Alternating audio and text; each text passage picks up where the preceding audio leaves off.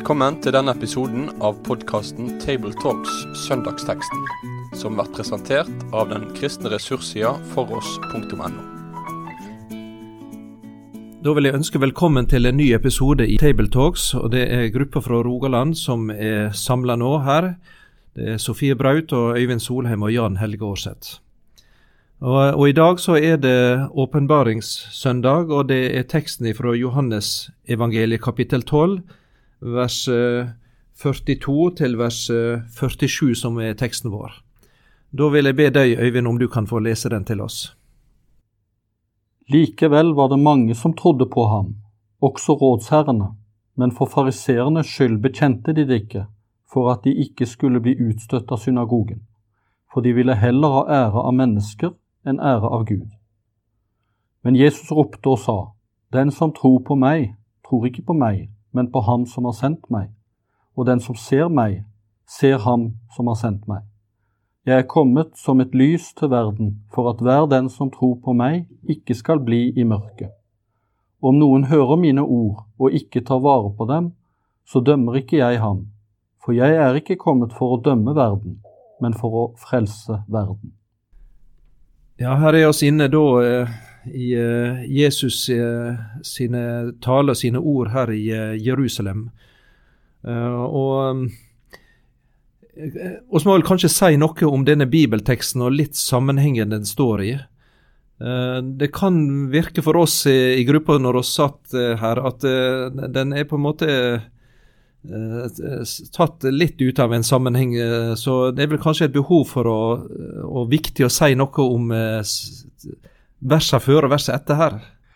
Ja, Iallfall oppleves det umiddelbart som at de har kutta litt tilfeldig. sånn Min umiddelbare reaksjon når jeg leste teksten, iallfall. Og jeg tenker at uansett hva en måtte mene om det, så tenker jeg at en som, en, som predikant på denne søndagen bør være flink til å ta inn litt av sammenhengen det står i og litt det som er foran og det som er bak. For dette tror jeg er en slags overgangstekst i Johannes evangeliet mellom de tolv første kapitlene med Jesu liv og tegn og under og liv, og så de siste ni kapitlene så kommer med Jesus siste uke med, med eh, lidelse og død og oppstandelse. Så å si noe om det bør en gjøre uansett ja, en skal jo alltid være tenker jeg iallfall som vanlig bibelleser òg, opptatt av konteksten og, og liksom at ut av sin sammenheng. Og så her er det jo en del av ei, ei tekstrekke, da. Men, men jeg syns alltid det er en veldig god idé, og kanskje spesielt når en ser liksom dette sånn tydelig òg, som sagt, for, for, oss som bare leser det som vanlige bibellesere. at her, her er en liksom midt inni noe. Hvis en ønsker å få sammenheng i tekst, så må en nærmest kikke litt tilbake. Hva, hva er det likevel viser tilbake på i starten her? Og, og likeens det siste utsagnet her eh, Det er jo midt i Jesu tale, og det kommer jo ganske viktige utdypninger og, og nyanseringer av akkurat det siste utsagnet der, så, så, det er viktig å, å ta med sammenhengen her òg. Ja, og vi eh, kjenner igjen noe av disse her eh, kjerneordene fra Johannes-evangeliet også i Jesus sin undervisning og tale her. Dette med at han er lyset som kom til verden er, og til mørket og at oss ikke skal vandre i mørket. Eh, og så får oss også i dette kapittelet i Johannes-evangeliet denne spenninga som Jesu ord og budskap og tjeneste skaper. Eh, mellom noen som eh, tar imot og lytter og tar til tru, og så er det de som blir forarga og skuffa, og, og, skikkelig sinte også. Og den spenninga den ligger også under her i dette kapittelet og i denne teksten vår. Og, denne, og så starter det for så vidt eh, i det verset som er valgt ut her, da, med en, en, noe av denne frukta av, av Jesu ord og forkynnelse eh, når det gjelder resultat og tru. Eh, at det Guds ord, som Jesus eh, både er og sår og taler, det bærer frukt. Eh, kanskje på plasser der en eh, ikke venter det helt også. Ja, jeg ser liksom ikke helt for meg hvem disse rådsherrene er, men det kan gjerne dere si litt mer om. Men, men, det er jo tydelig at det er noen som har litt uh, en posisjon å, å, forsvare. Sånn sett så er det jo en veldig uh, aktuelle gruppe, kanskje, og tenker jeg i dagens samfunn, selv om uh, en har andre titler. Også, så er det nok det der med tru i møte med altså virkelig som griper inn i livet som en liksom fundamental endring i livet. Da. Et hinder for folk å komme til tru, nettopp pga. den posisjonen en har. Ja, Hvis en skulle sagt noe om rådsherrene som er nevnt her først, så kanskje det tetteste en kommer på i vårt samfunn, er vel en stortingspolitiker. På ett vis. En som er valgt uh, av folket, har en posisjon, regner blant lederskapet og uh, blir sett opp til. Og, og regner med når du skal regne med det som er lederskapet. Det, det, parlamentet eller Stortinget i Israel det var nå dette høye rådet, eller rådet, eller Synhedrin. Uh, og det Bygget det sto da på sørsida av tempelet, og omtrent akkurat der Al-Aqsa-moskeen står i dag, på tempelplassen, på hjørnet i, på sør. og Det var ei gruppe på 71 personer som var valgt ut, som bestod av da skriftlærde og eldste og øversteprestene. Og inni dette så har du de ulike fraksjoner av de uh, mer liberale teologer og prester som var saduseere, og du har fariseerne som var de konservative eh, egentlig samfunnsbyggerne og teologisk sett, og, og spenninga mellom dem. Og midt i det hele da så var på en måte, hvis du kaller det stortingspresidenten, som har nevnt eh, i, i, Norge her i det siste, det var den øverste presten som, var, som gjorde tjeneste. Uh, dette parlamentet, eller det, det høye rådet, det opphørte da tempelet ble ruinert og revet i år 70. Uh, så etter det så har ikke det eksistert. Men uh, disse rådsherrene de hører til den gruppa som, som var der. Det høres ut som det var enormt tøffe konsekvenser da, for, å, for å komme til tro, altså utstøtt på synagogen. Så det var Ja, og så er det vi, eh, I teksten vår så tar en jo utgangspunkt i på en måte de som var litt unntaket, for eh, det begynner jo med 'likevel', som griper vel tilbake til vers 37, hvor det står at eh, men enda han, altså Jesus, hadde gjort så mange tegn for øynene deres, trodde de ikke på ham. Altså, selv om Jesus hadde gjort vann til vin og mettet over 5000 og gjort uh, den syke ved Betesta frisk og den blindfødte seende og til og med ropt den døde Lasarus ut av graven, så trodde de ikke. Uh, det er jo på en måte det underlige. Altså, de hadde lyset iblant seg, men lot seg ikke, så å si, dra ut av mørket. Men så står det altså at likevel var det no, mange som trodde av disse, av det, disse lederne som denne gruppen som i utgangspunktet ikke ville tro på Jesus til tross for alle tegnene. Og det å bryte ut av det kunne føre til uh, eksklusjon av synagogen, og det er nok ikke lett. Nei, og du kan si enda mer enn en vanlig jødisk mann. Uh, så var det dette her, de, de ville da miste sin posisjon. Eh, og, og, den inntekt og alt de måtte hadde. Så det er et, eh, en, en svært stor omkostning eh, for en rådsherre, både sosialt og, og, samfunnsmessig, hvis han skulle da bli en etterfølger av Jesus. Og en kan si at det der er noe, mange mennesker i dag som opplever det i ulike lag av folket. En, en kan kjenne på omkostninger i Norge blant oss, men hvis en tenker på en muslimsk setting eller blant radikale hinduister eller hva det måtte være, så kan det eh, føre til utstøtelse, og at en ble, ens egen eh, familie og egen både far og brødre vender seg mot en og enda tilstår en etter livet. Det har en stadig vekk eh, vitnesbyrd om. Mm, så eh, disse rådsherrene her som trodde og tok imot, de, de hadde en stor omkostning liggende over seg.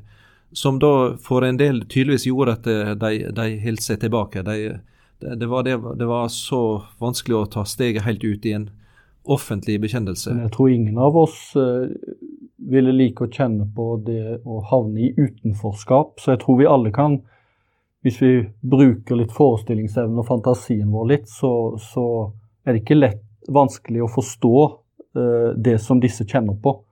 Og vi kan kjenne på de forskjellige uh, grader, tror jeg, i våre egne liv som kristne. At at det er ikke alltid lett å bekjenne troen i alle sammenhenger, nettopp fordi en føler at da havner en utenfor det gode selskap. Og det er ikke noen god opplevelse. Eh, nå er det i Johannesevangeliet nevnt eh, to av disse rådsherrene som eh, på en måte tok steget helt ut i offentlighet. og Den første av dem møter oss allerede i kapittel 3 i Johannesevangeliet. Det er Nikodemus som kom til Jesus om natta og hadde denne lange åndelige samtalen med Jesus. og Da får vi disse fantastiske ordene med kapittel 3 3.16 om den lille Bibel, der han, han, Jesus forkynner evangeliet om han som ble løfta opp og, og, og, ble til liv for folket. Og så møter oss disse igjen da, etter Jesu død, da disse steg fram ved korset og tok Jesus eh, legemet ned og begravde det da. Det er Nikodemus og Josef fra Arimathea. Det er nevnt i Johannes 1938 og utover. Så, så, det viser seg at de, om de da i en periode hadde vanskelig eh, for på en måte å stå fram offentlig, så tok de likevel steget eh, til slutt. Eh, og bekjente gjennom den handling de gjorde med, med Jesu kropp, og, og ble en del av, av Jesu følge. Det, det tror jeg er helt opplagt å se. Men kommentaren her i, i vers 43 kan jo virke litt sånn jeg vet ikke hvordan vi skal lese den. da, De elsker ære for mennesket høyere enn ære for Gud. Det er jo en litt sånn eh, på en måte en litt krass kommentar, men samtidig så er det jo noe eh, en påminning om, om, om hvor lett det er å, å elske ære for mennesker og være veldig opptatt av andre mennesker og hva de, hva de syns. Da igjen, den aktualiteten som er her i, i Guds ord, og, og, det gjør det ganske uh, på en måte lett å, å anvende det inn i, i vår sammenheng. Uh, det er noe litt universelt med dette her. Og så kan jeg vel si det at eh, Når det gjelder trua, så er det ikke slik at det er bare på en måte en, en, alt er klinkeklart fra dag nummer én. Fra Jesus sine venner og disipler så ser vi den vandringa de hadde der de med tid og faktisk over år vokste inn i trua på Jesus og, og, egentlig fant ut og fikk den fulle, trygge overbevisning og, og, fant hvilen i evangeliet. Så Eh, det kan være at en har ei kjempende tru og ei lengtende tru, og er på en måte et ønske om det eh, å følge Jesus, men det er veldig viktig da å ikke slå seg til ro der. Eh, en må søke han og gå nær han og, og bruke alle anledninger på en måte til å bli kjent med han, både i, i ved å høre Guds ord og i bønn og i det kristne fellesskapet, for, for å finne vissheten og, og hvilen i, i Jesu trygge løfte om både tilgivelse og evig liv. Eh, så eh, det er et valg som en må gjøre bevisst, og ikke bare én gang, men faktisk igjen og igjen i, i et kristenliv slik som en lever i dag.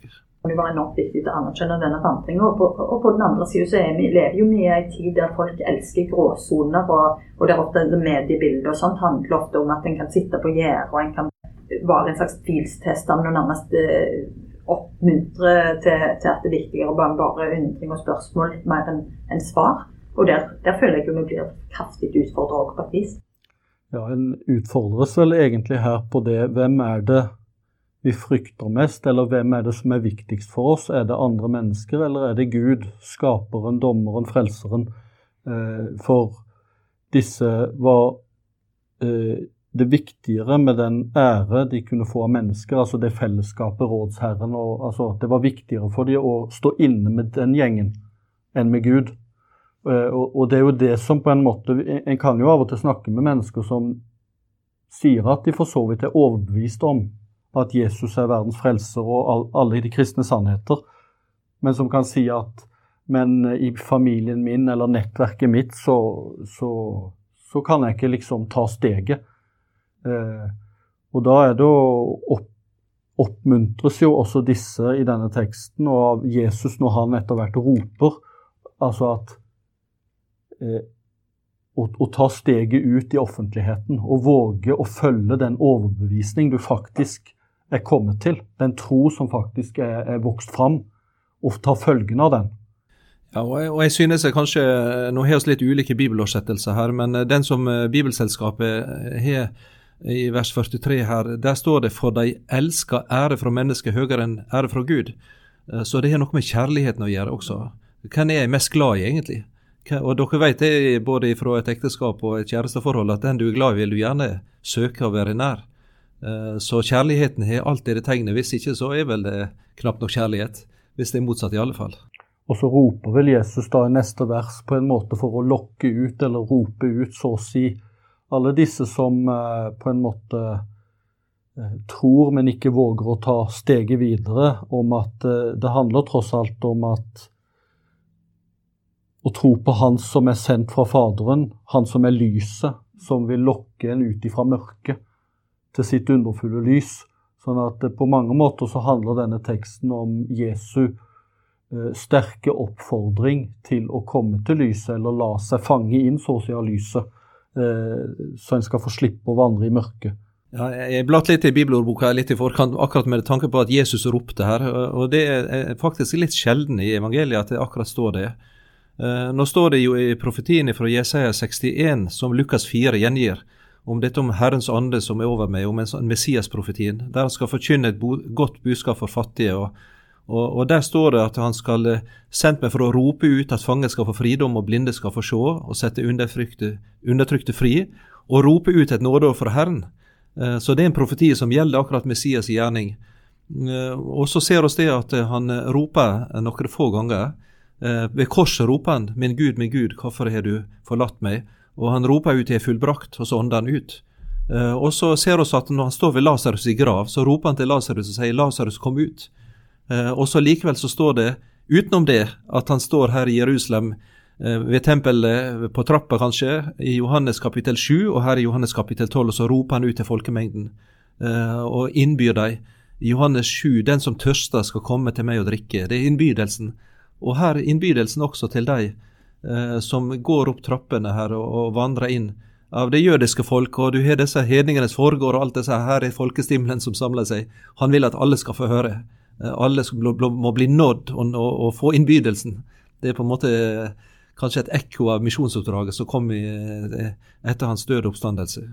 Ja, og Det er jo noe underlig med eh, For det, det, utgangspunktet er at det var mange som ikke trodde, til tross for alle de tegn Jesus gjorde.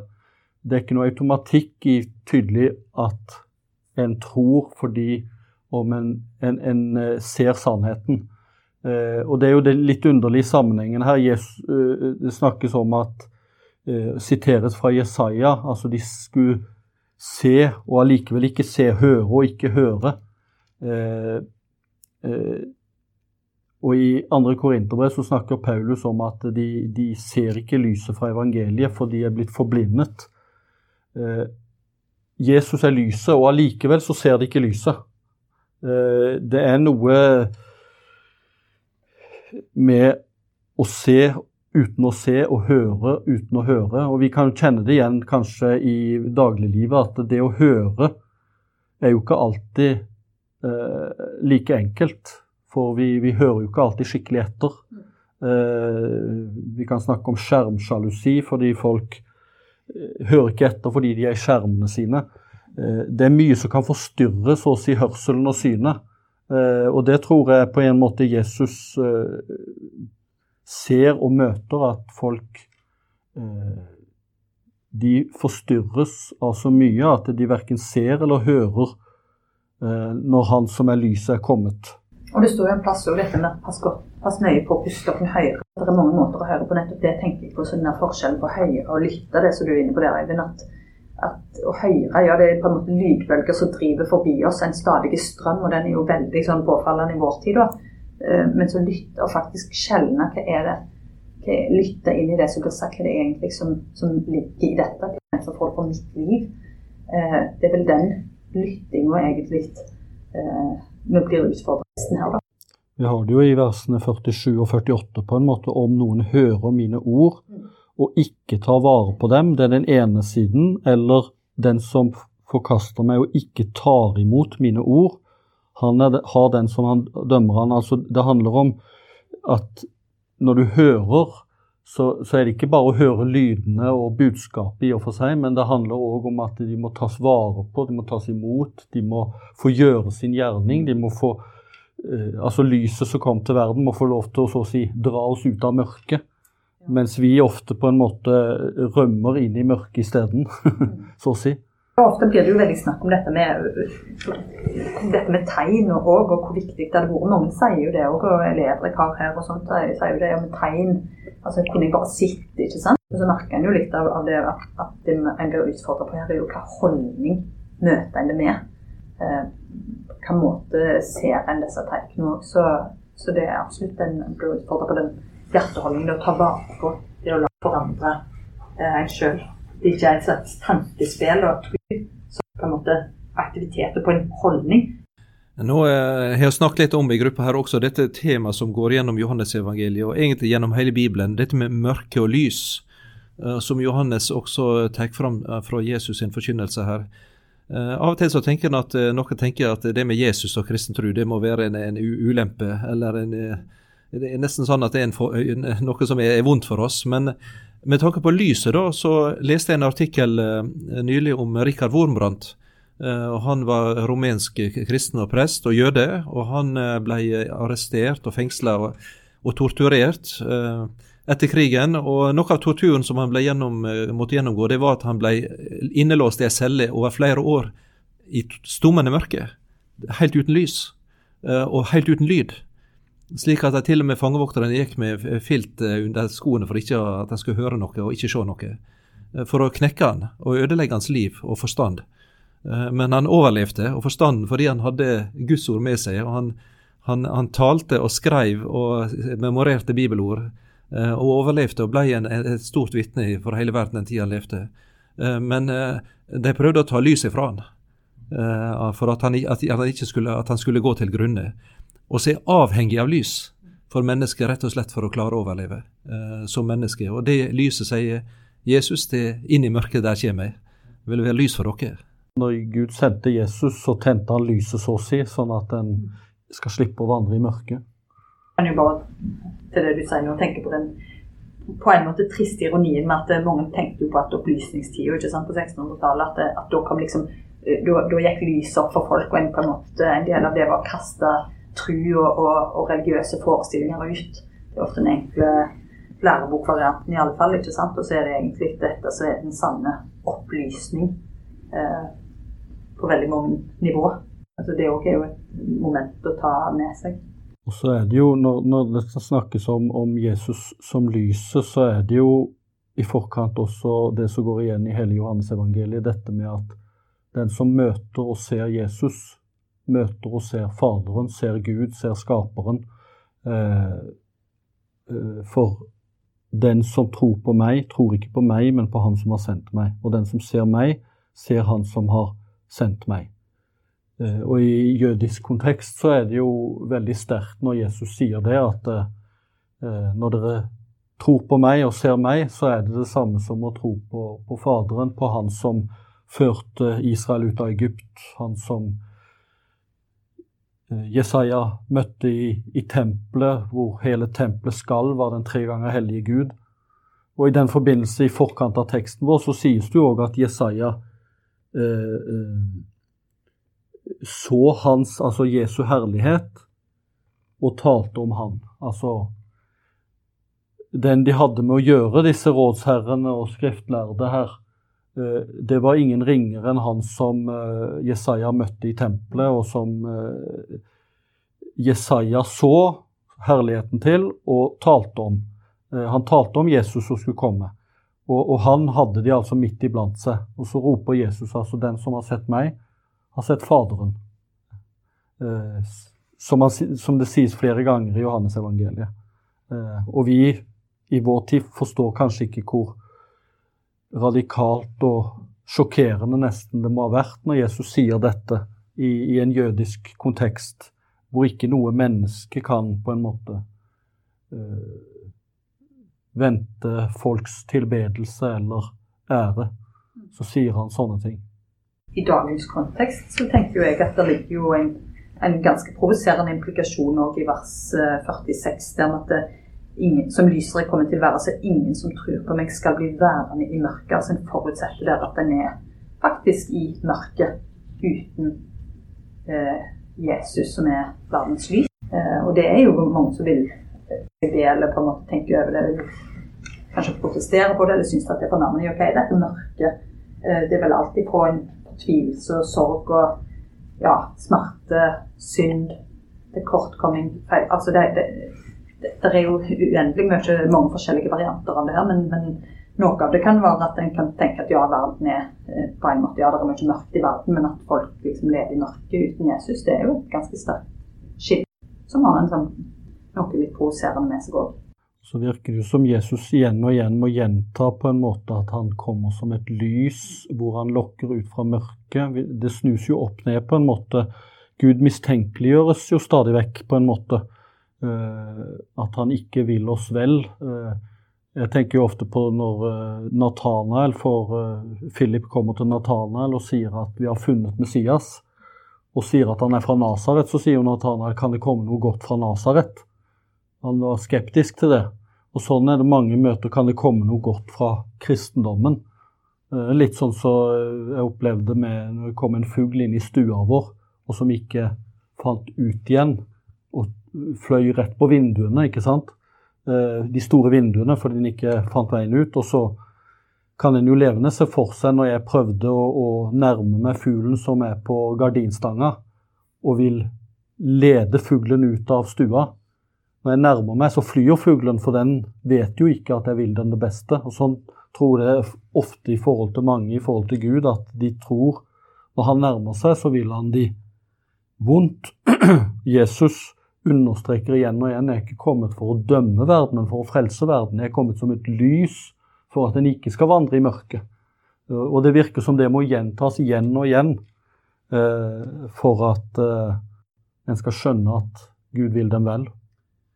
Men jeg tenker at det moderne mennesket smaker på et vis noe av dette mørket. Vel, du har alt det vonde som ser i verden. Men noe av det vanskeligste vi opplever hos oss, det er ofte dette med forlattheten. Og den store ensomheten. At der er ingen som, er, som, som tenker og ser, og som er til stede. Det er bare en sjøl. Og så må en sjøl berge seg ut av, og en skal sjøl frelse verden, og en skal sjøl Det avhenger av meg. Eh, men her eh, sies det at Jesus han roper et helt annet budskap her på trappa i Jerusalem. Eh, han sier det, det, det, det er meg. Om noen hører ordene mine og, og, og tar imot meg, hver den som tror på meg, han skal ikke bli værende i mørket. Dere har meg å komme til. Og innbydelsen er utrolig sterk til hvert menneske på jord. Det er jo, det er jo litt av et, et tilbud egentlig Jesus kjenner med, og, og det, det, er jo et som står i Johannes 8, vers 12. Eh, jeg er lyset i været.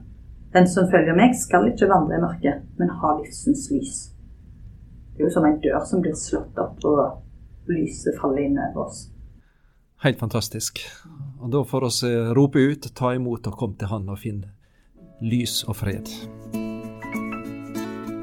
Med det sier vi takk for følget for denne gang. Finn flere ressurser og vær gjerne med å støtte oss på foross.no.